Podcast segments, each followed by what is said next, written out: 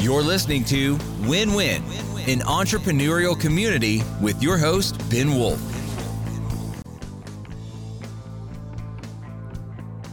And welcome again to Win Win, an entrepreneurial community. I am Ben Wolf, and today we're going to learn from our guest how to grow and maximize a family business with all of the natural challenges uh, and advantages that that might uh, that that might entail. And as always, I want to remind you to subscribe and leave a review on whatever method you are listening to this show on, whether it's Apple Podcasts, Google Play, Spotify, whatever. Not only does it make the show more available to you to gain the benefit from uh, the knowledge and insights that our guests are sharing, but also using the uh, algorithms on Apple and Google, it makes the show more prominent. And so when people are searching for related podcasts or related search words, it makes it more available to them. So it's making the show more available to more people.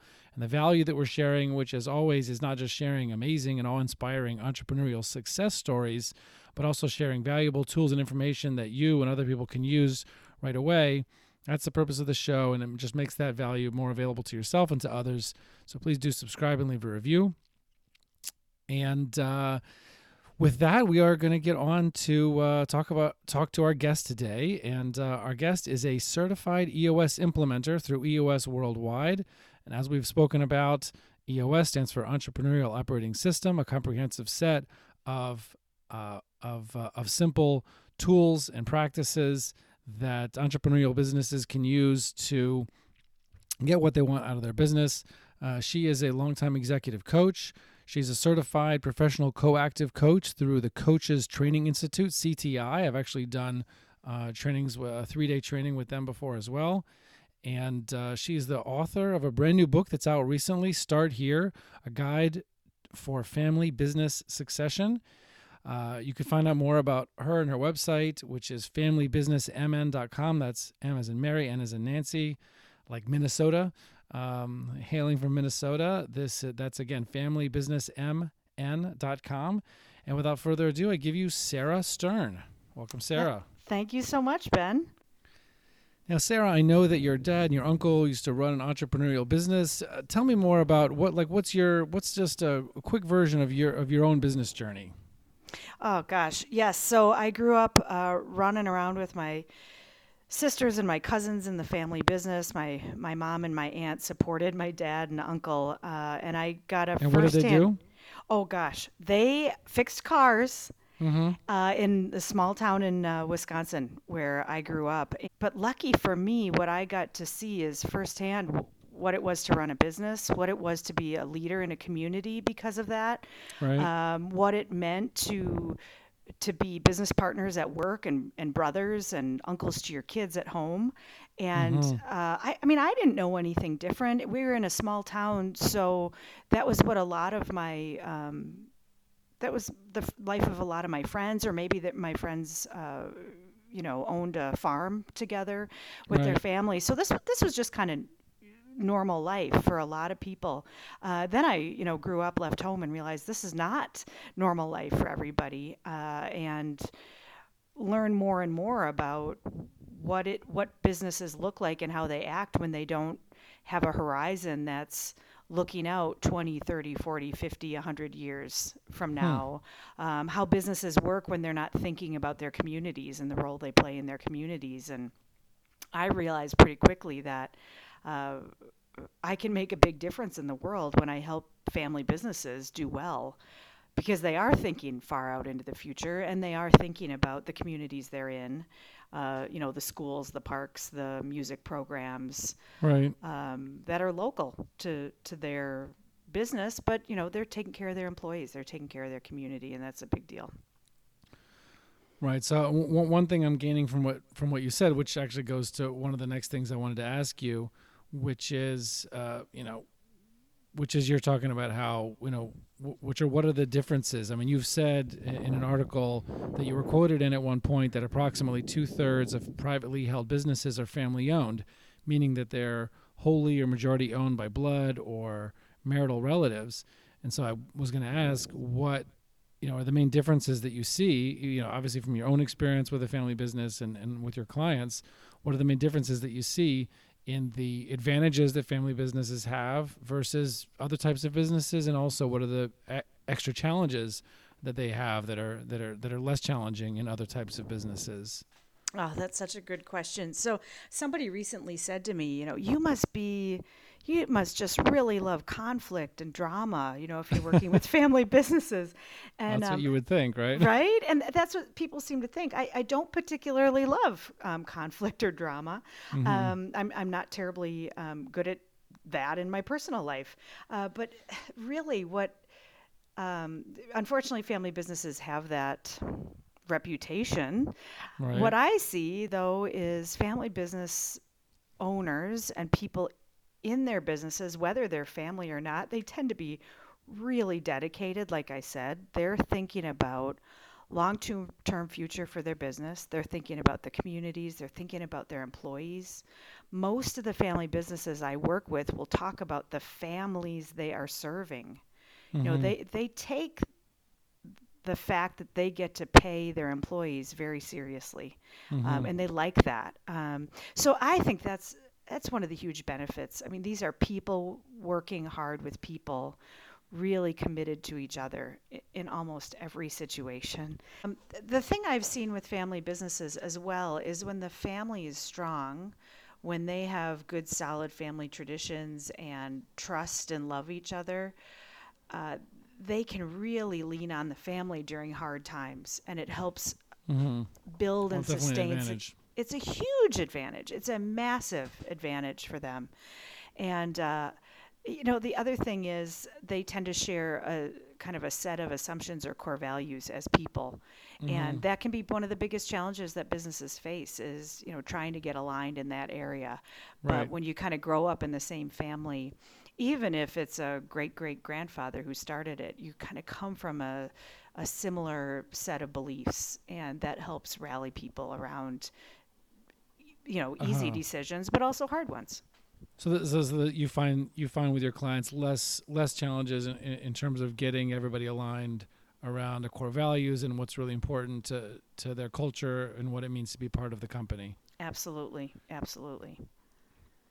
Well, that is, I mean, that is fascinating. And you're saying, and I don't know if this is just a difference or as opposed to a challenge or an advantage, but you know, you mentioned the much longer horizon in terms of the type of goals, uh, long-term goals that the that the company has is is is oftentimes or sometimes very different or much longer term uh, than other types of businesses. I, I don't know if that would really be an advantage or a disadvantage, but it's interesting that that's a difference.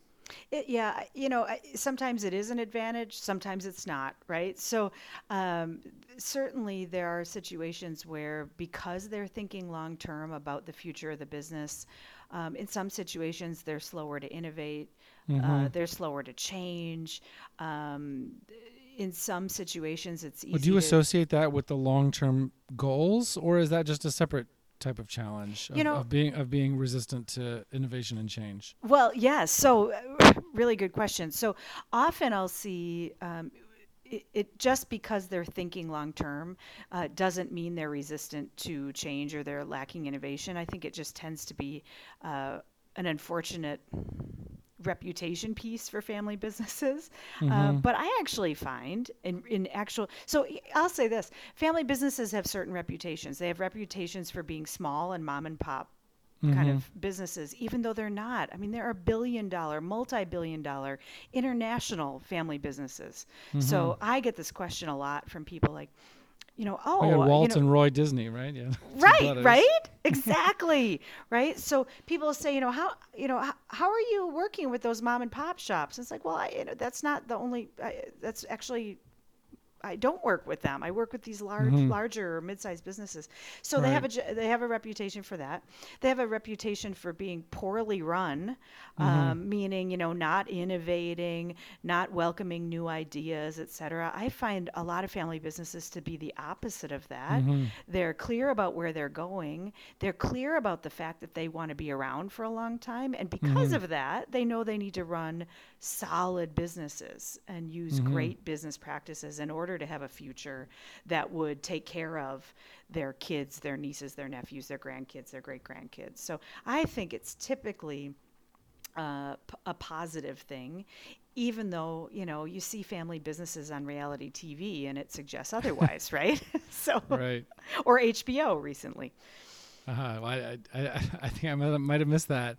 But, like, okay, so that uh, extremely interesting. And I guess the other side of that question is what do you see as the main challenges that you see as more common among family businesses than among other types of businesses? Yeah. So here's one big one. I just had a conversation about this this morning, and I probably have it once a month for the last 10 years.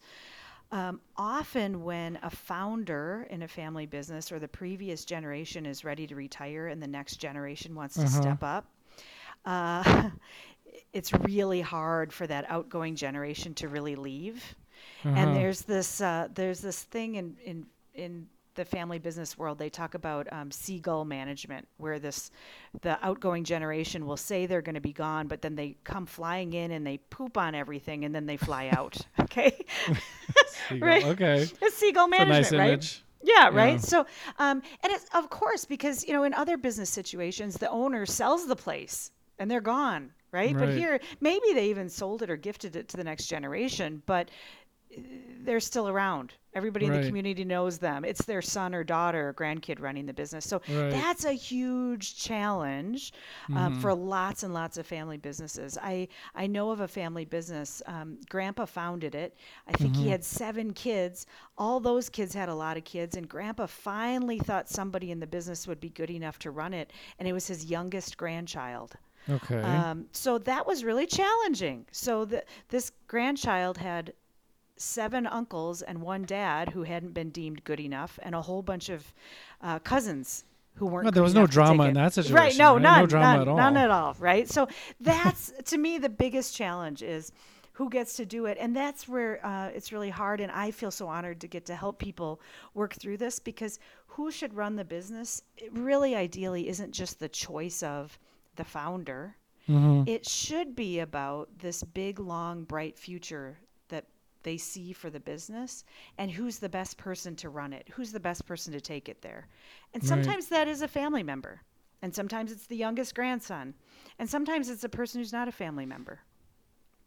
And that how does that work? How, how does that work? If they, br- I mean, you, you you're saying sometimes you have a family business, quote unquote, but then they decide that the the highest and best person to to to take over running of it is is a hired CEO. Let's say. I mean, Yes. is that you find?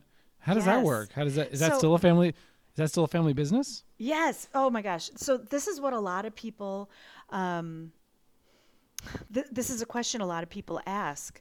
The definite. I mean, there's. I'll tell you this. If you want to go read some um, very dry stuff, which I wouldn't recommend you or any of your Oh, readers do, but I um, love dry stuff. right? Awesome. Sign me up. So, out in the family business literature, there are all these different definitions of a family business. So, we don't Uh-huh. need to go into all that. But if you just want to say a family business is defined by multiple generations of owners, Uh-huh. that's all really in the end, if you go with that definition, and it's my favorite one. So, a family, there are many, many family businesses actually in the world who own the family business, but might not have a person running it. But because they continue to own it and, Mm-hmm. and pass that ownership from one generation to the next, that is a family business. And it's Okay. probably a healthy one because not Right. every, you know, I, not every family is going to produce a CEO in every generation Right. right? I mean, it's only maybe some families that produce a politician in every generation, right? It's just not natural that that would happen. So, um, Like so like in the day like in the days of kings, you know, you'd have uh you know, not not every not every not every kid is uh is- Yes. is, is, appropriate to be the next monarch, you know. And, uh, exactly. and that's one of the big challenges of dynasty type rule, obviously. So why should that work in family businesses, I exactly, guess. exactly. And it's so exciting for me when I see families decide that, uh, you know, we don't have the right person in the family, or maybe the right person is out there, but they need more time to develop. And so they'll bring in an outside person to run the business, a CEO or a general manager, maybe for three to five to 10 years while the next generation gets ready to actually run the day to day. Right, interesting. So, in terms of the main main challenge you're mentioning is uh, seagull management. Yes, and, yes. Uh, so that's interesting. So, so you know, you mentioned people looking in the long term for their goals. Uh, what uh, what are the different what are the differences or is there a pattern in the differences for the the types of long-term goals the family business owners have versus other business owners yeah so and i actually want to talk about this so um, there there's this model that actually comes out of Harvard. Uh, imagine three circles, you know, uh-huh. interconnected like a Venn diagram. Bottom left one says family. Bottom right one says business. Right. So that's the parts of your family business. There's the family. There's the business. They overlap a bit. Um, something that often gets not talked about or completely ignored or people aren't even aware of is there's a third circle in family business, and that third circle is ownership. Mm-hmm. Uh, and that's like I was just saying, right? You can still be a family business if if you right, only own it, right? You don't even run it. So, right. um, and so what I find is a lot of family businesses, it's really the long term view that they have around ownership and that ownership i help them define when i when i work with family businesses i help them define what is the legacy they're trying to build by owning this business Mm-hmm. And that's what defines that long term. So, and I, and I say a legacy is two pieces. The first part of your legacy is why do you stay in this complicated world where you're a family and you're a business and you're owning the thing?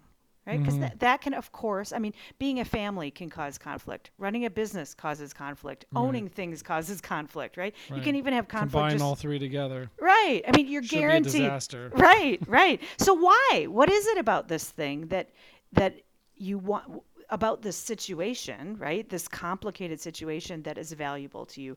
And a mm-hmm. lot of people's answer for that is something like, well, you know, it's my great grandfather's legacy.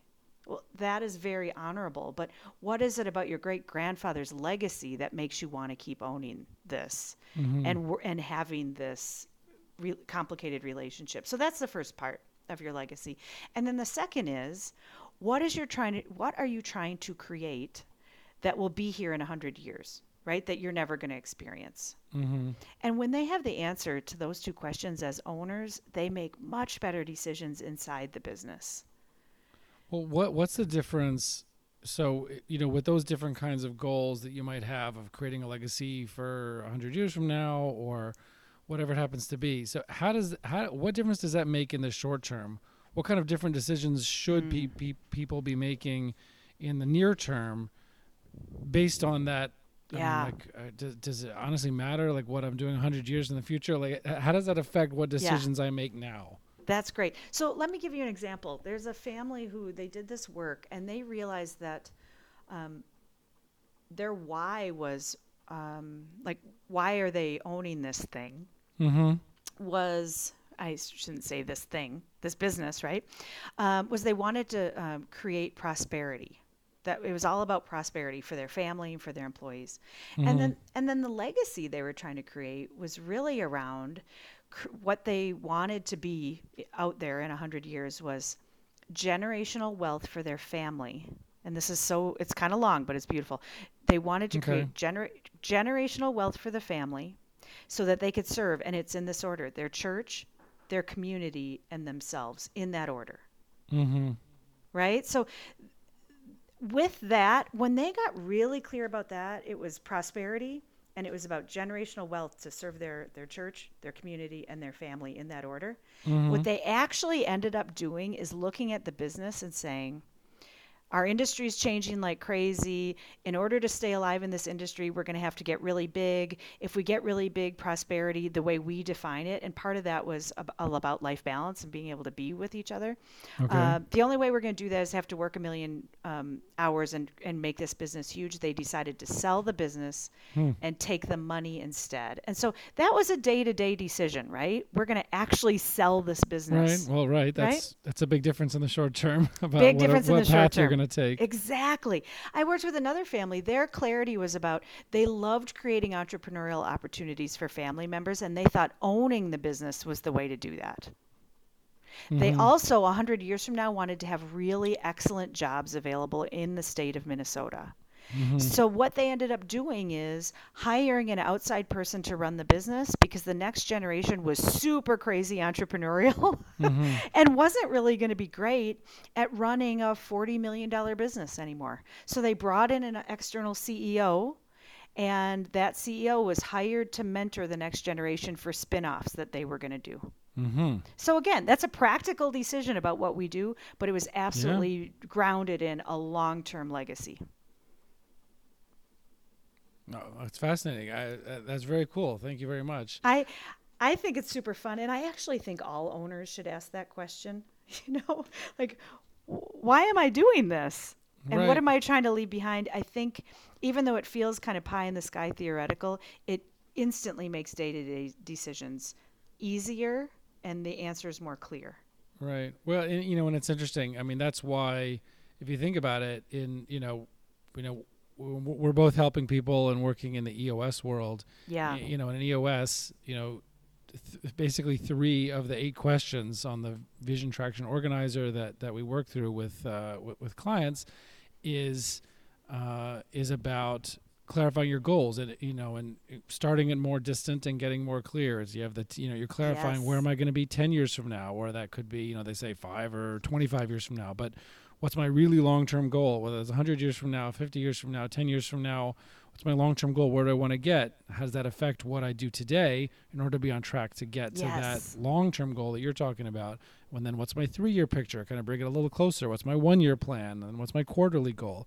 You know it's really four levels actually. And um, you know, so that kind of just kind of dovetails with what with what you're saying about what a huge difference it is to to either internally people clarify that for themselves or working with uh, or working with an EOS implementer or some other kind of consultant or coach to really clarify what those goals are because that really does have a near term difference in what kind of decisions you make. It really does. And uh, I, I should be careful about saying having that big picture makes decisions easier. I mean, the decisions are hard. They're still hard. Uh, but you have more clarity, right, about right, what's the clear. right direction. Yep. And I'm going to say this there's a lesser known tool that people use in EOS called the partnership rules of the game. And it's often used right. for family businesses or businesses that have multiple owners. And it's all about really in my head, it's the partnership it's the ownership rules, right? It's how do we engage as owners? And the requirements as EOS puts it is um, that you are required to, you know, fight fight for the best for the business. Mm-hmm. And you are not guaranteed a role inside the business just because you're right. an owner. And that right. really reinforces the idea that being a healthy team in the business is important. And that's the way to do it, right? There's no guaranteed jobs. Mm-hmm. And well, maybe dovetailing on that actually goes to the next thing I wanted to ask you about, which you know we hinted at a little bit with some of the drama earlier. but as part of EOS, as as part of being an implementer, you're helping facilitate people make sure that they have the right people uh, who share the company's values and the company's culture. They fit it fit with their, the group like a glove, and they're in the right seats. They're doing the right job that they're excellent at, and they can execute on properly every time. Um, but it kind of gets more complicated when you know the right person in the wrong seat is mom or my bless his little heart, you know, do- son or daughter yeah. or nephew or yeah. niece. So how do you advise companies in situations like that? You know, I I it's the same story whether it's uh, your kid or or not in my book and I I talk about this issue with family businesses. I call it the Aunt Matilda issue. Okay. Which, right? Which is Aunt Matilda's great. She's part of the family or whatever. She's whatever. a wonderful person. She's great. She hopefully aligns with the core values of the business, even, right? She's a right yeah. person. But she refuses to upgrade her technology use beyond a typewriter. Um, she insists on filing in a file cabinet. She won't use the drive, right? So um, if, if she's not in the right seat, if there's not an appropriate seat for her, you you have to let sweet Aunt Matilda go. Um, it, it's just imperative. And you know, going back to that three circle model, right? The family, the business ownership. A lot of the time, the reason people will want to keep Aunt Matilda around is because maybe she doesn't have so much money or she doesn't have anything to do right. during the day or whatnot. You can right. absolutely take care of Aunt Matilda on the family side right? Take care of her on the family side. Um, find another place for her to spend her day. Get money together from the family to help her out. You know, do right. something like I guess that. It, right. I mean, your point is that if you're thinking of it, if you think of the business in terms of that the business is all there is, Yeah. then well, where are you going to take care of her unless we Yeah. give her a job? It's the only place. Yeah. But you're pointing out that no, we have to reframe our the way we look at this in our minds, and we have to look at it that no, there's also an ownership element, and there's also Yep. a family element, and she could get her dividends as an owner if there are any, Yep. or Yep. she Hopefully. can, or if she is an owner, uh, or she can. Uh, you know, she could just be taken care of by the family. If somebody could pay her mortgage, you know, whatever it happens to be, but she could be taken care of some other way. Um, and maybe supplement. And, you know, uh, I'm sure Aunt Matilda would like to feel fulfilled and, and not lower the morale of the people around her because she's not really chipping in like Yes. everybody else. And she would love to feel productive and, and successful at her job uh, by, you know, perhaps doing something else, even if it's Yeah. not related to the family. And if she still needs a little supplement, then, like you said, take care of her from the family Yep. circle or from the ownership circle. Yeah, there, there's so many ways to take care of her, and um, you know, th- there's the other right. There's the other terrible Aunt Matilda who doesn't fit the core values as a total jerk. Right. Um, and and maybe she's even good at her job, right? Or maybe we could call this one, uh, you know, cousin George or something, right? But yeah, there we go. Cruella de Vil. So, um, right. So, you know, that family member's out there too, and it's the same thing. You got to get them out. And I've actually said to audiences of family business owners who I've spoken with, like, if you ever run into an EOS implementer who lets you off the hook because you're a family business, or for that matter, an estate um, attorney, anybody who says, "Oh yeah, you can go do these wildly unprofessional things because you're a family business," I say, walk out of the room. That person's Right. disrespecting you. You should be held. I mean, my goodness, when you me- when you do things like that inside your business, you're risking your family. There's Right. no good reason for that, in my book. Right. And right. And is the three circle model? I mean, is that enough? I guess part of my question was really like, how do you get people to come around to realize the wisdom of that when it's so hard? Mm. Because people's self esteem or the way that they, what happens on Thanksgiving dinner later on is going to yeah. be severely affected potentially by by letting Aunt Matilda or Aunt Cruella go or whatever. I mean, yes. You know, I've often said that I feel like family business owners are the, the bravest people on Thanksgiving, right? right? Because they go sit and they eat their turkey or whatever, and then, you know, they might have fired somebody the Wednesday before or have to do it the day Aye. after. I mean, that's Right. crazy. Yeah. That's why I say they're brave. How do you Um, get people like so? How do you how do you get people to to to that point? Yeah. So there's some people who aren't interested in that. Period.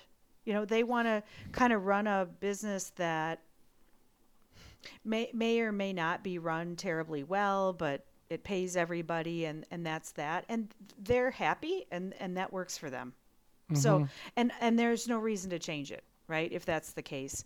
Um, there's others who are so um, it's been so messed up for so long that it's it's like the best thing to do is maybe let the business uh, be sold or close, and it, it- there's just it it can't be changed. But those are the two extremes. There's tons of people in the middle. It's so crazy.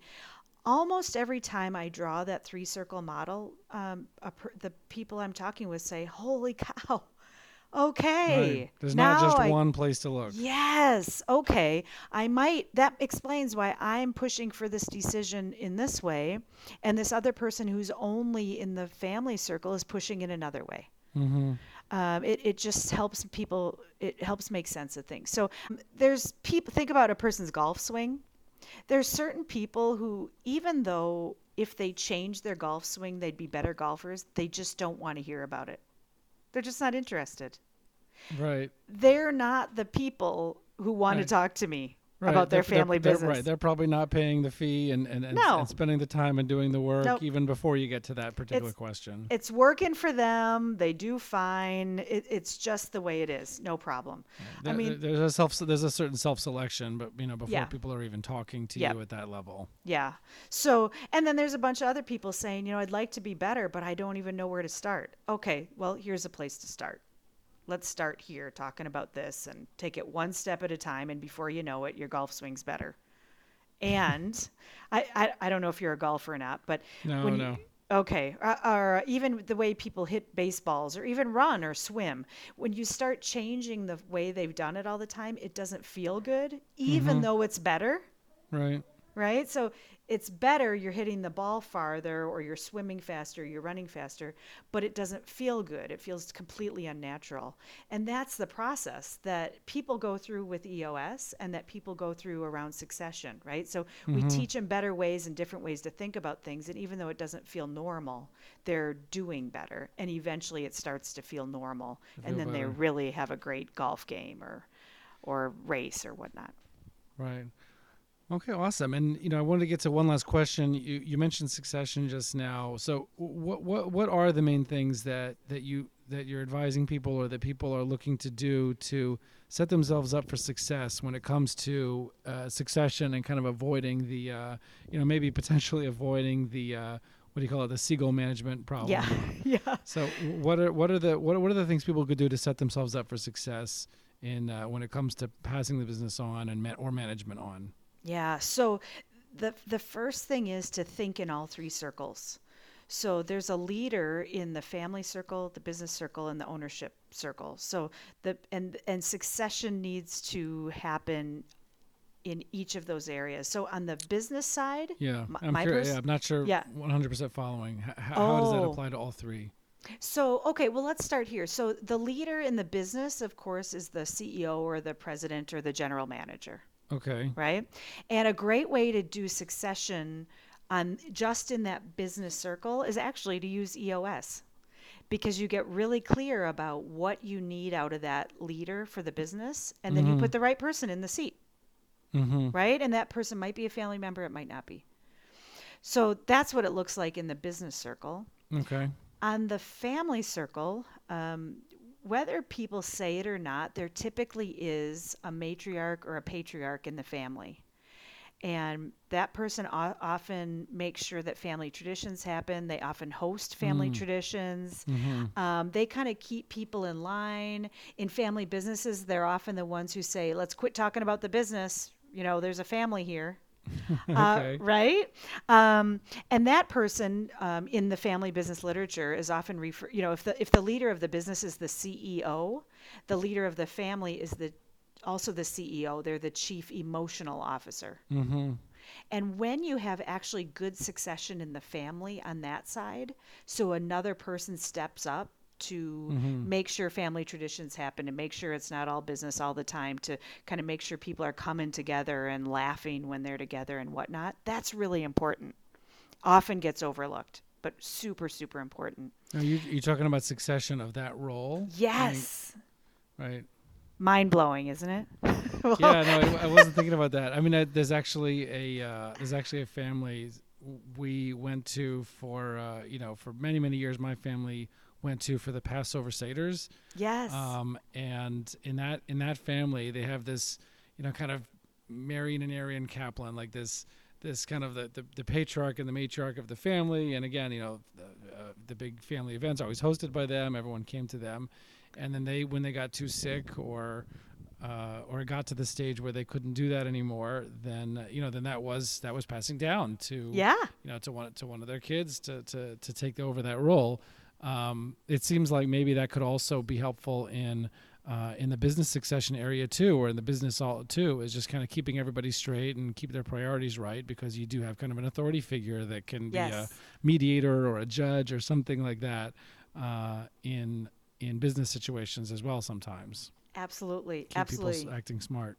Yes, and it, yeah, it's it's such an important um, and overlooked piece of that person keeping the family together, keeping the glue, you know, being the glue of the family, um, and keeping really, truly, truly, truly keeping it. I mean, for most family businesses I know, the number one goal is let's have a great family, and the, the business is something fun they get to do as well, right? So when that person goes away um, and isn't replaced with a new person, the business often often suffers because then when there's problems in the business, there's less to lean back on Right. on the family side. The family's So- strong. And what about the ownership circle? yeah. So ownership, there's typically a majority owner. Um, even if there's shared ownership that's equal, ownership needs a leader um, that can often or will often end up looking like the president of the board. Um, it might look like, um, for a very large, complicated family, the head of the family council. But that's also important to have a leader of that ownership circle who's making sure everybody plays by the rules, stays focused on the legacy. Um, you know, not, sure just looking on maximizing dividends, but as, you exactly. know, Yep. Yep. Three pieces of succession. It's not just one, it's three. Well, it's interesting, and you know, I'm not, you know, personally in a family business situation, but uh, obviously with my own clients, it's very, it's very enlightening for me. And with, you know, if you're if you're right that you know two thirds of the of the businesses out there are are somewhere in that family business uh, type of situation, then obviously this is this is perspectives and new ways of thinking about things that I think will be value, very valuable for a lot of people. And um, so again, I you know Sarah Stern really appreciate you coming on. And again, people can can look up information about you at familybusinessmn.com. And uh, and just thank you so much for being here today. Well, I hope it's helpful for your audience, and I'm honored to be a part of this. Yeah, thank you so much. And uh, everybody have a great day. Thanks so much. Bye bye. You're listening to Win Win, an entrepreneurial community with your host, Ben Wolf.